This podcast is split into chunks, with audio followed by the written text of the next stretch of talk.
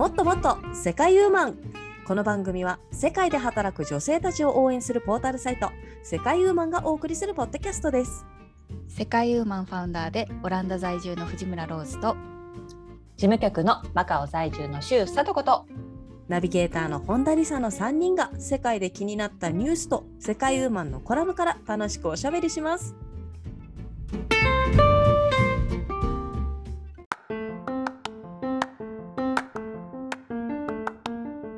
こんにちは。ちょっと鼻声の本田理沙です。今日もローズさんとさとこさんと楽しくおしゃべりしていきたいと思います。よろしくお願いします。よろしくお願いします。さあでは花粉症ですね。流行りの花粉症じゃないんですよ私。あれそうなの？違うのね。はい、アレルギー全くないんですけど、これ多分普通に季節の変わり目で体調崩してるパターンですね。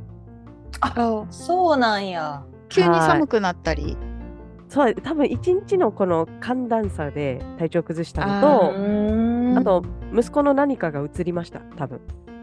何か子供からもらうよね。子供からもらったやつだと思います。何日か前子供もなんかズビズビしてて鼻があら、うん、でもなんか昨日から私がズビズビしてて息子があんまズビズビしてないなと思ったんですよ。なるほど。それから移したら治るからさ。そうだね。そう完全にもらったなと思いましたね。はい、なんで今日もですねちょっと聞き苦しいかもしれないんですけども、ローズさんとサダコさんと3人でおしゃべりしていきたいと思います。よろしくお願いします。はい、お願いします。はい、では今日ニュース持ってきたのはローズさんですね。はいはい、お願いします。じゃあはい、私はですね今回、この前3月8日は国際女性デーでしたね。インターナショナルデー、はい、それにねちょっと関するニュースになります。はいはいはい、主要国家機関女性トップは戦後わずか 12%、 進展もなお少数というニュースになります。へー、おー、はい、世界の主要な国際機関33機関を対象にした調査が行われたんですけれども、それによりますと、1945年以来女性がトップ職を占めた割合がわずか 12% にとどまったことが分かりました。うん、こちらはですね女性リーダーで構成する団体 GWL Voices for Change and Inclusion というところが、はい、調査したそうです。で、4大開発銀行を含め女性がトップになったことがない機関が3分の1を上回ったほか、世界貿易機関、WTO ですね、はい、の、オコンジョイウェラ事務局長を含め5機関で女性がトップになったのは一度だけだったそうです。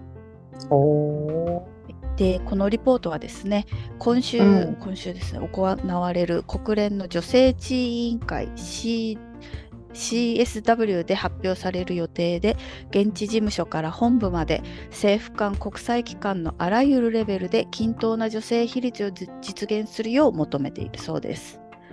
はい、そしてエクアドルの元外相で2018年から19年に国連総長議長を務めたマリア・フェルナンデス・エスピノサ氏は3日のインタビューで、数が重要というのが真実、女性は世界人口の 50% を占めており、ここから始めるのは人口を動態的に正当だと述べたそうです。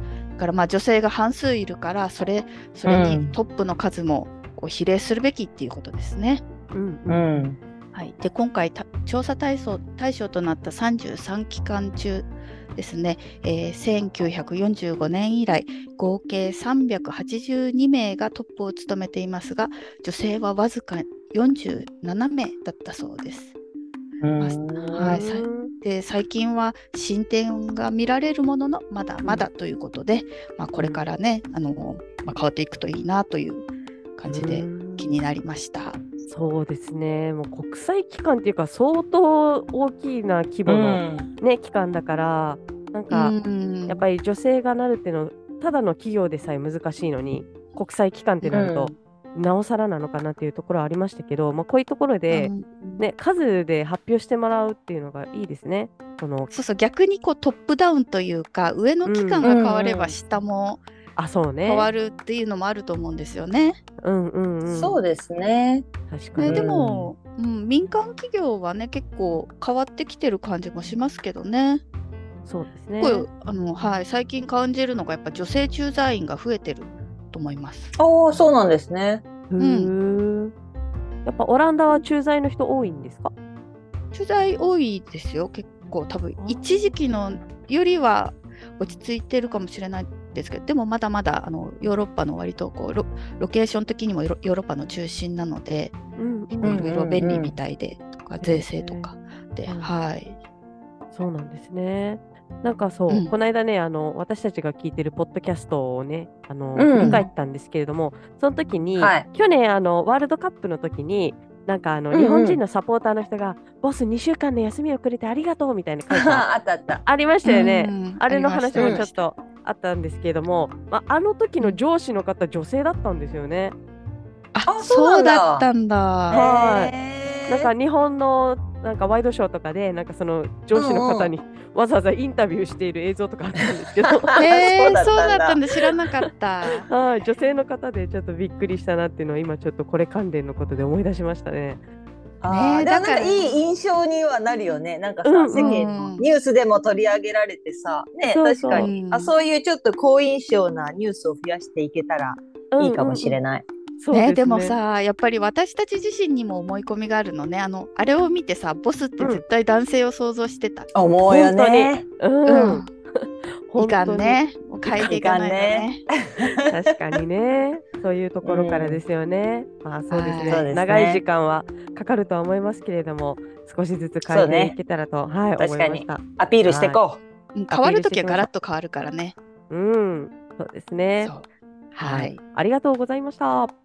はい、はい、それではコラムのご紹介に移りたいと思います。今回のコラムは2023年2月18日フランス在住の直子さんが書いてくださったコラム、格差社会に立ち向かえる子を育てる3、学ぶ力を育てる親とは、というコラムからおしゃべりしていきたいと思います。はい、はい、こちらは ね、そうですね、3本立てのコラムですね。はい、いや、非常にためになるコラムでしたよ、これは。そうですね。結構ね、お子さんを持つ人は結構おーってこう身につまされること多かったんじゃないかなと思いますね、このコラムシリーズ的に。そうですね。私ももう一度1から3読み直して、まあ、でもやっぱ、根底にあるのはやっぱ子供をね、やっぱ一人の人間として接するみたいな、子供扱いせず、そういうところを、はい、子供を尊重しながら育てていくっていう方法を選ぶべきなんだなっていうのを感じましたね。なんか個人としてってことだよね、そのね、やっぱり。そうですね。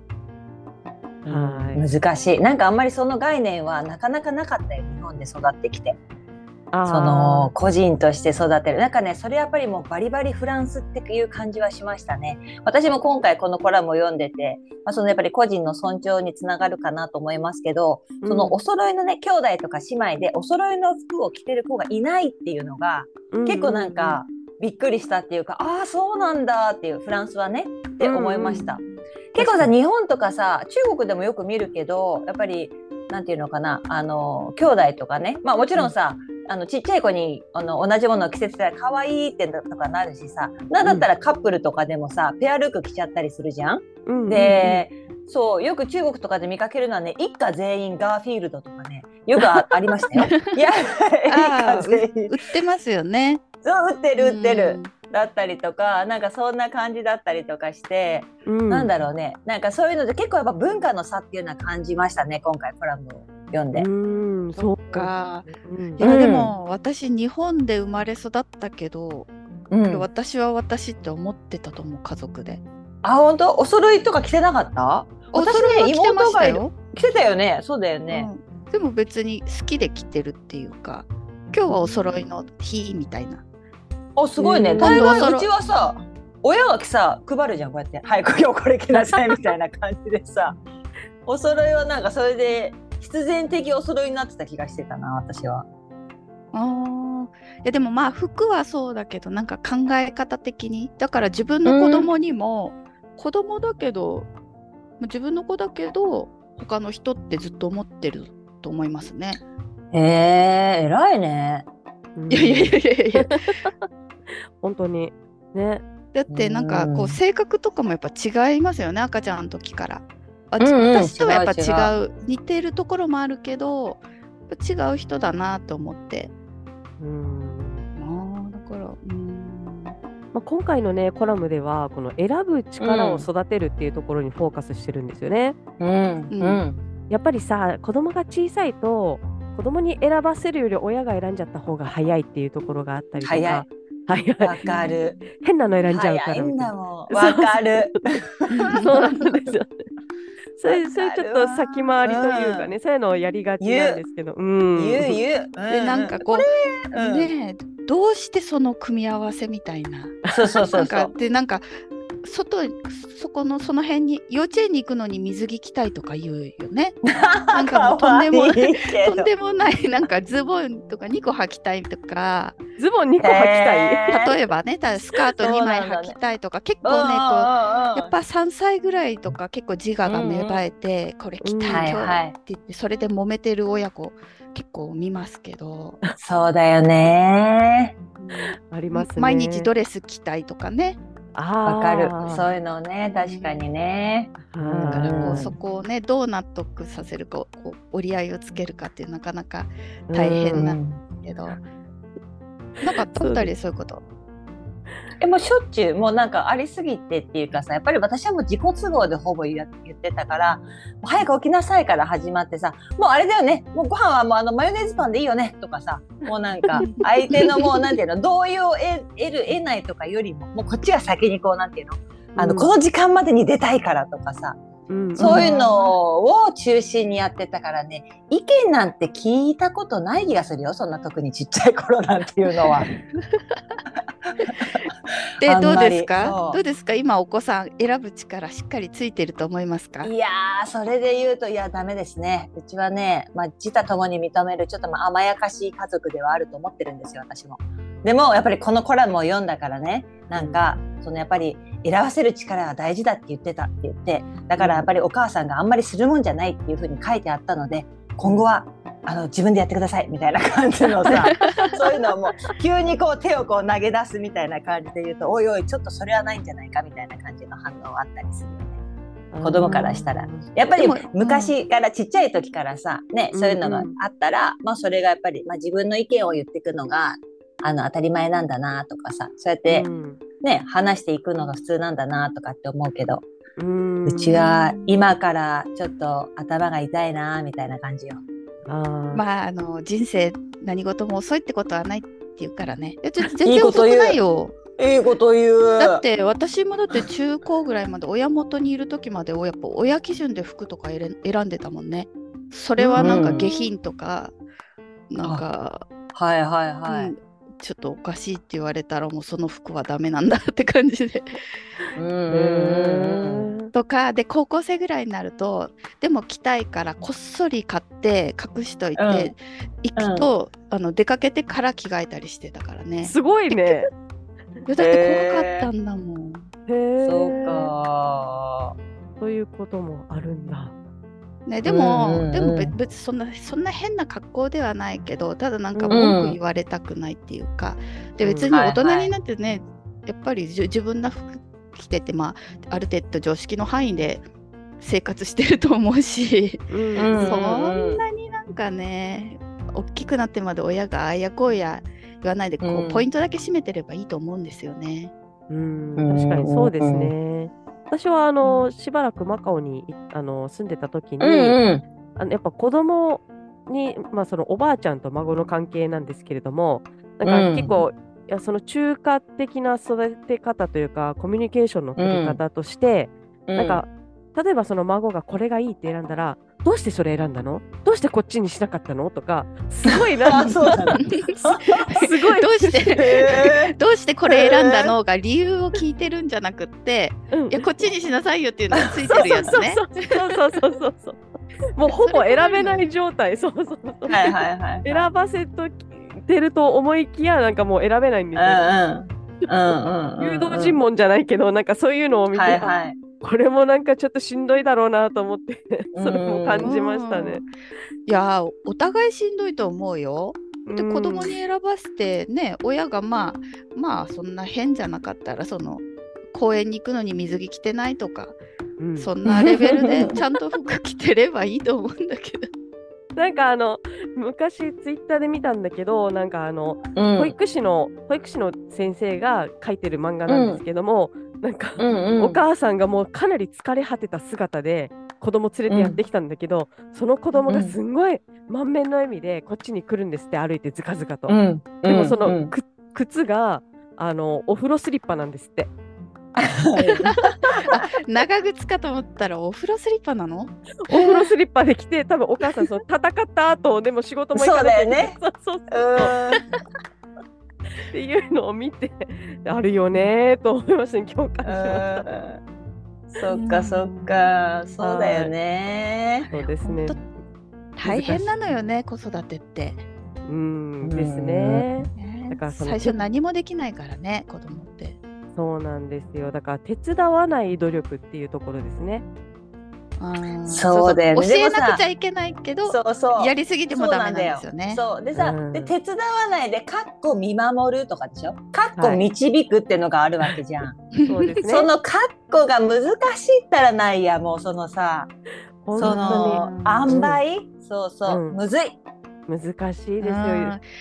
あれよ、さとこさんとこみたいにマカオとかみたいにさお手伝いさんいるとなおのこと大変じゃない？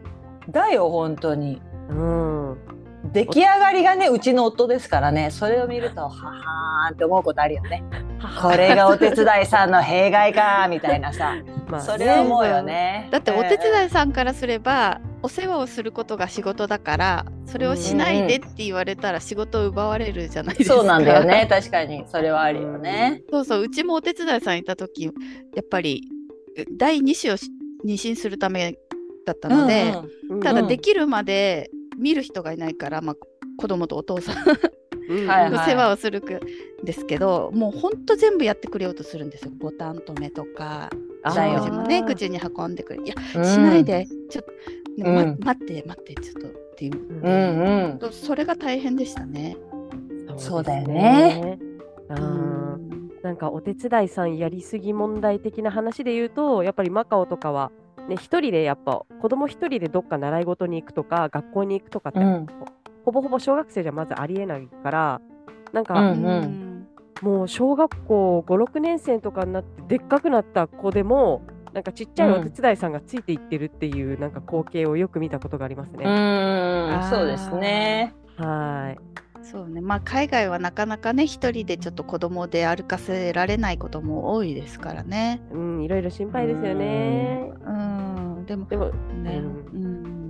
ちょっと面白いですね、こうちっちゃいお手伝いさんが大きい子供についていくっていうところが私はちょっとそう確かにねだって できるんだもんね、日本だったら小学生ぐらいになると思うね、普通に。でも日本もなんか物騒になってきたので心配っちゃ心配ですけどね。あ、そうなんや。はいはい、まあ、そんな中さとこさんから各国世界の子育て事情について調べてきてくださったんですね。そうなんです、ちょっとね、まあそのなんていうんですかね、キャッチフレーズを今から私が言うので、それはどの国かなみたいのをちょっとね2人にね考えてほしいなっていうのがあります。ちなみにじゃあ私がね今から言う国はねを今羅列して言いますので、でその後私が、その国の、そのキャッチフレーズというか、こういうのがメインだよみたいな文章を一言言いますので、じゃあこれは多分この国かなっていうのをちょっと考えてみてください。今から言う国はね、アメリカ、カナダ、韓国、シンガポール、ベトナム、フィンランド、ブラジル、オーストラリア、イタリア、フランスの結構あるね。この国です。はい、じゃあこの国、はい、ではじゃあどの国の、これが子育て、キャッチフレーズでしょうかということなんですけれども、まずじゃあ1組目、教育熱心で学力世界1位、共働きが大半を占めるの育児。これはどこの国でしょうか。このうーはこの国名が入ります。これはアジアだよね。アジアだね。ちょっともう多かったから全部覚えてない。覚えてませんか。シンガポール入ってたっけ。シンガポール入ってたね、はい、入ってます。シンガポールじゃないの。そうだね。あでも韓国も入ってたね。さっき入ってました。ああ韓国にしよう。韓国 OK。 はいじゃあ答えはシンガポールです。教育熱心で学力世界一、共働きが大半を占めるシンガポールの育児ということですね。はい、世界一。そうです。やっぱりメイドさんが、はい、いたりとか幼稚園から教育熱心、っていうところで、はい、一番なんか人気なのはね最新離乳食だったりとかやっぱりそういう手間をかけないじゃないですけれども、うん、なんか合理的なそういったところも人気みたいですね。はい、じゃあ続きまして、はい、次のキャッチフレーズ、ですね、3つの休業制度もあり国からの支援も手厚いの育児。さあこの国はどこでしょうか。これはヨーロッパ州がするよね。うん、ヨーロッパ的な感じがあります、ね、フランスとか、イギリス、イギリスって言ってた？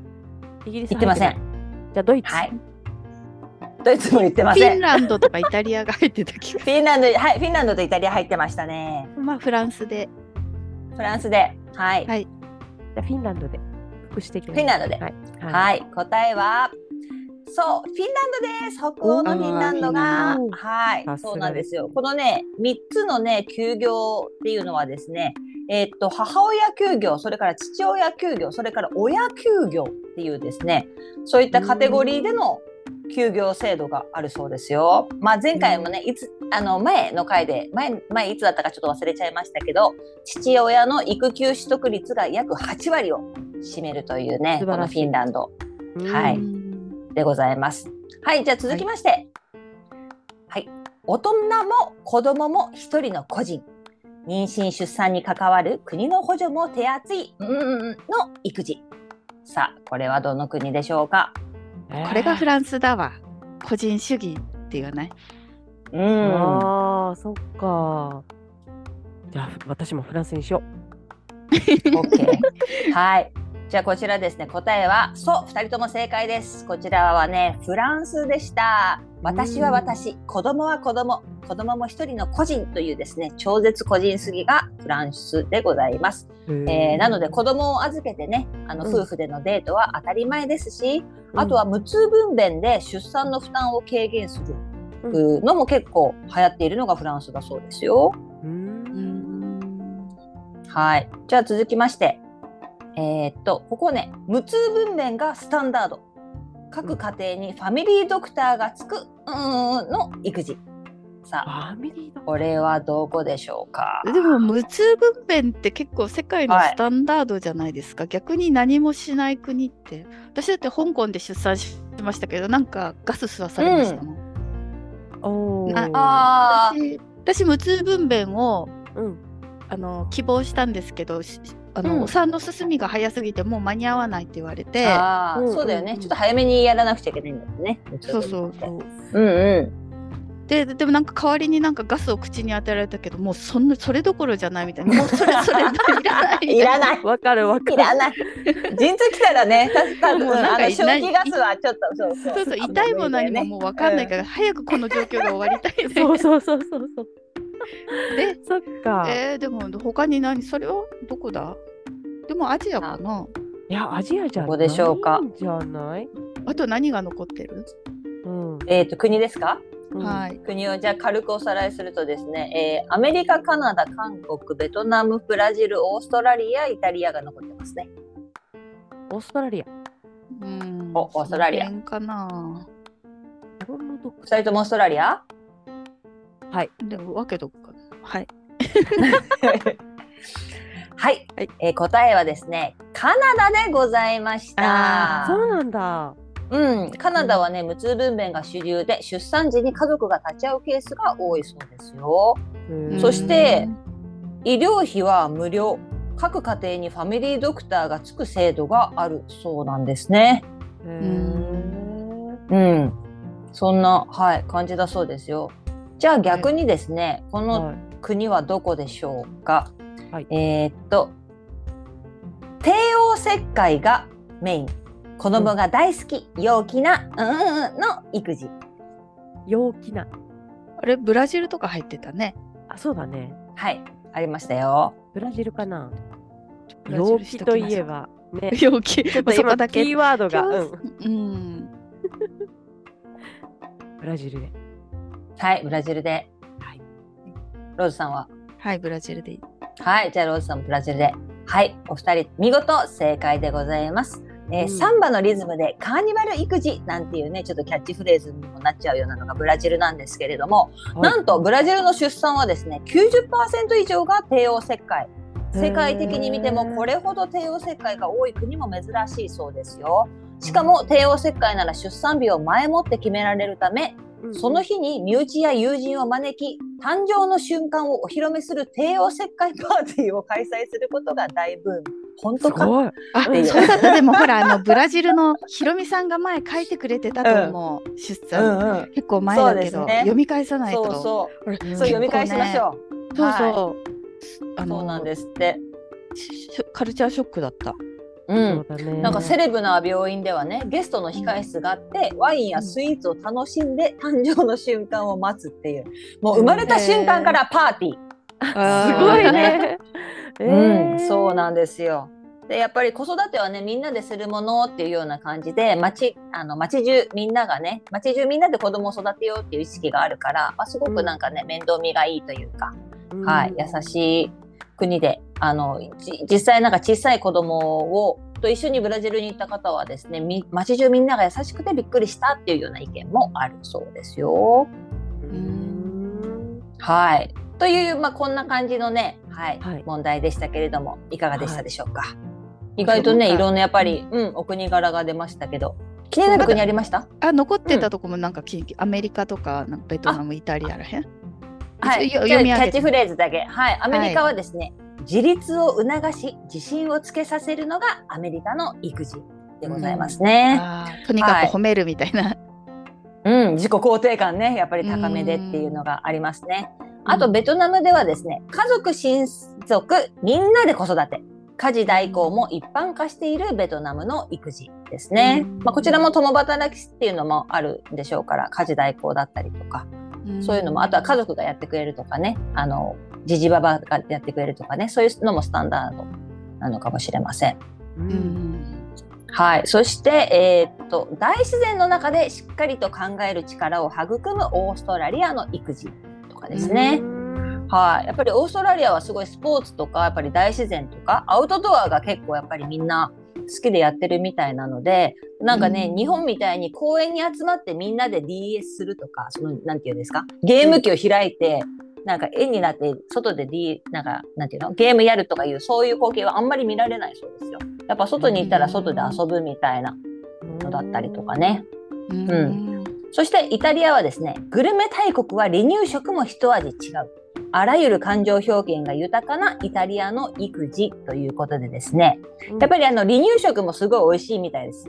エクストラバージンオリーブオイルやチーズを入れて離乳食を作るのが一般的とかですね。こってり。そうそう。あとやっぱりそのイタリアのね、その感情で褒めて褒めて褒めまくる育児っていうですね、愛情表現が豊かなのも結構その特徴的なものだそうですよ。こうやって聞くとやっぱなんかこう国のカラーがあるね。あるある。日本はないんだ、この中に。日本なかったですね、この中には。そうで、あとまあ韓国ですね。韓国のですね、はい、韓国の育児はですね、近年では離乳食カフェも続々オープン、産後ケアも万全な韓国の育児ということで、やっぱりこの産後ケアっていったところをですね、お母さんのケアが充実してるのが、韓国みたいです。聞きますね。ね、よくわかめスープ絶対飲むよね。韓国のわかめがすっごいいっぱい入ってるのよ。わかめスープって日本のわかめスープをイメージしちゃダメだよ。もうね、昆布並みのわかめがね、もう真っ黒じゃん。食器の、そう、真っ黒なの。ほぼそこを占めてるの。血をきれいにするためにね、母乳が出やすくなるようにね。そうなんですよ。大丈夫ですか？なんか後ろバンバンしてますけど、はいはい、すいませんドアを閉めたかな、そうかな、はい、はい、大丈夫です、はい、ありがとうございました。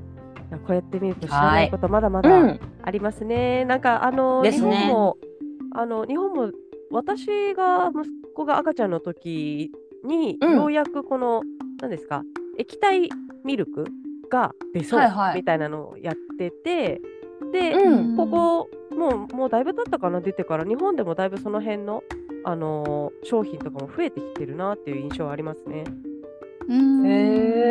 やっぱ便利らしいですね。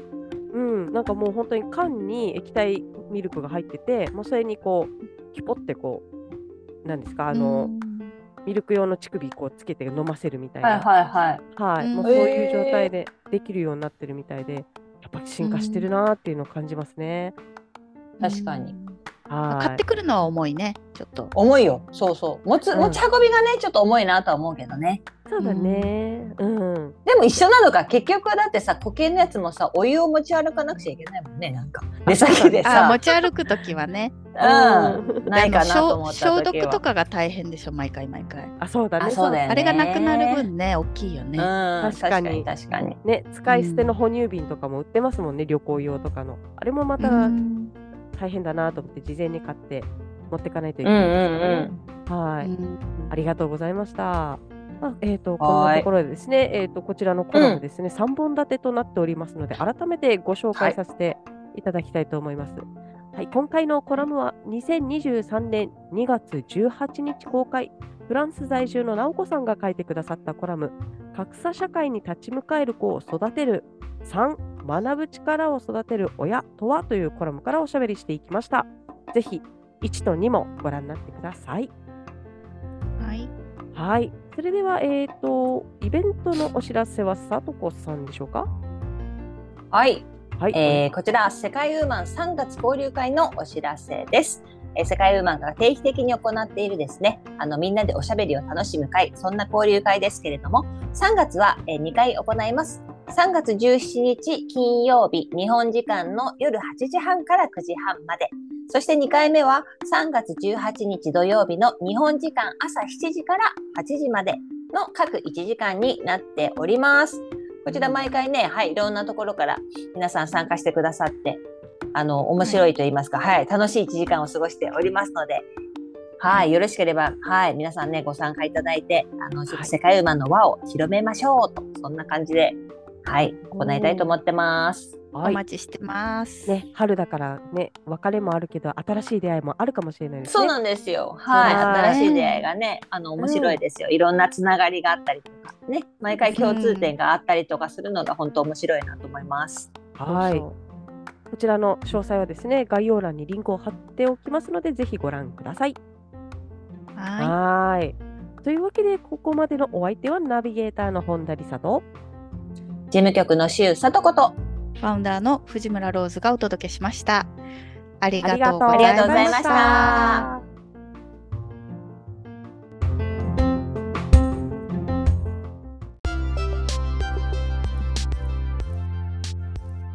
世界ウーマンのウェブサイトは www.sekaiwoman.com www.sekaiwoman.com です。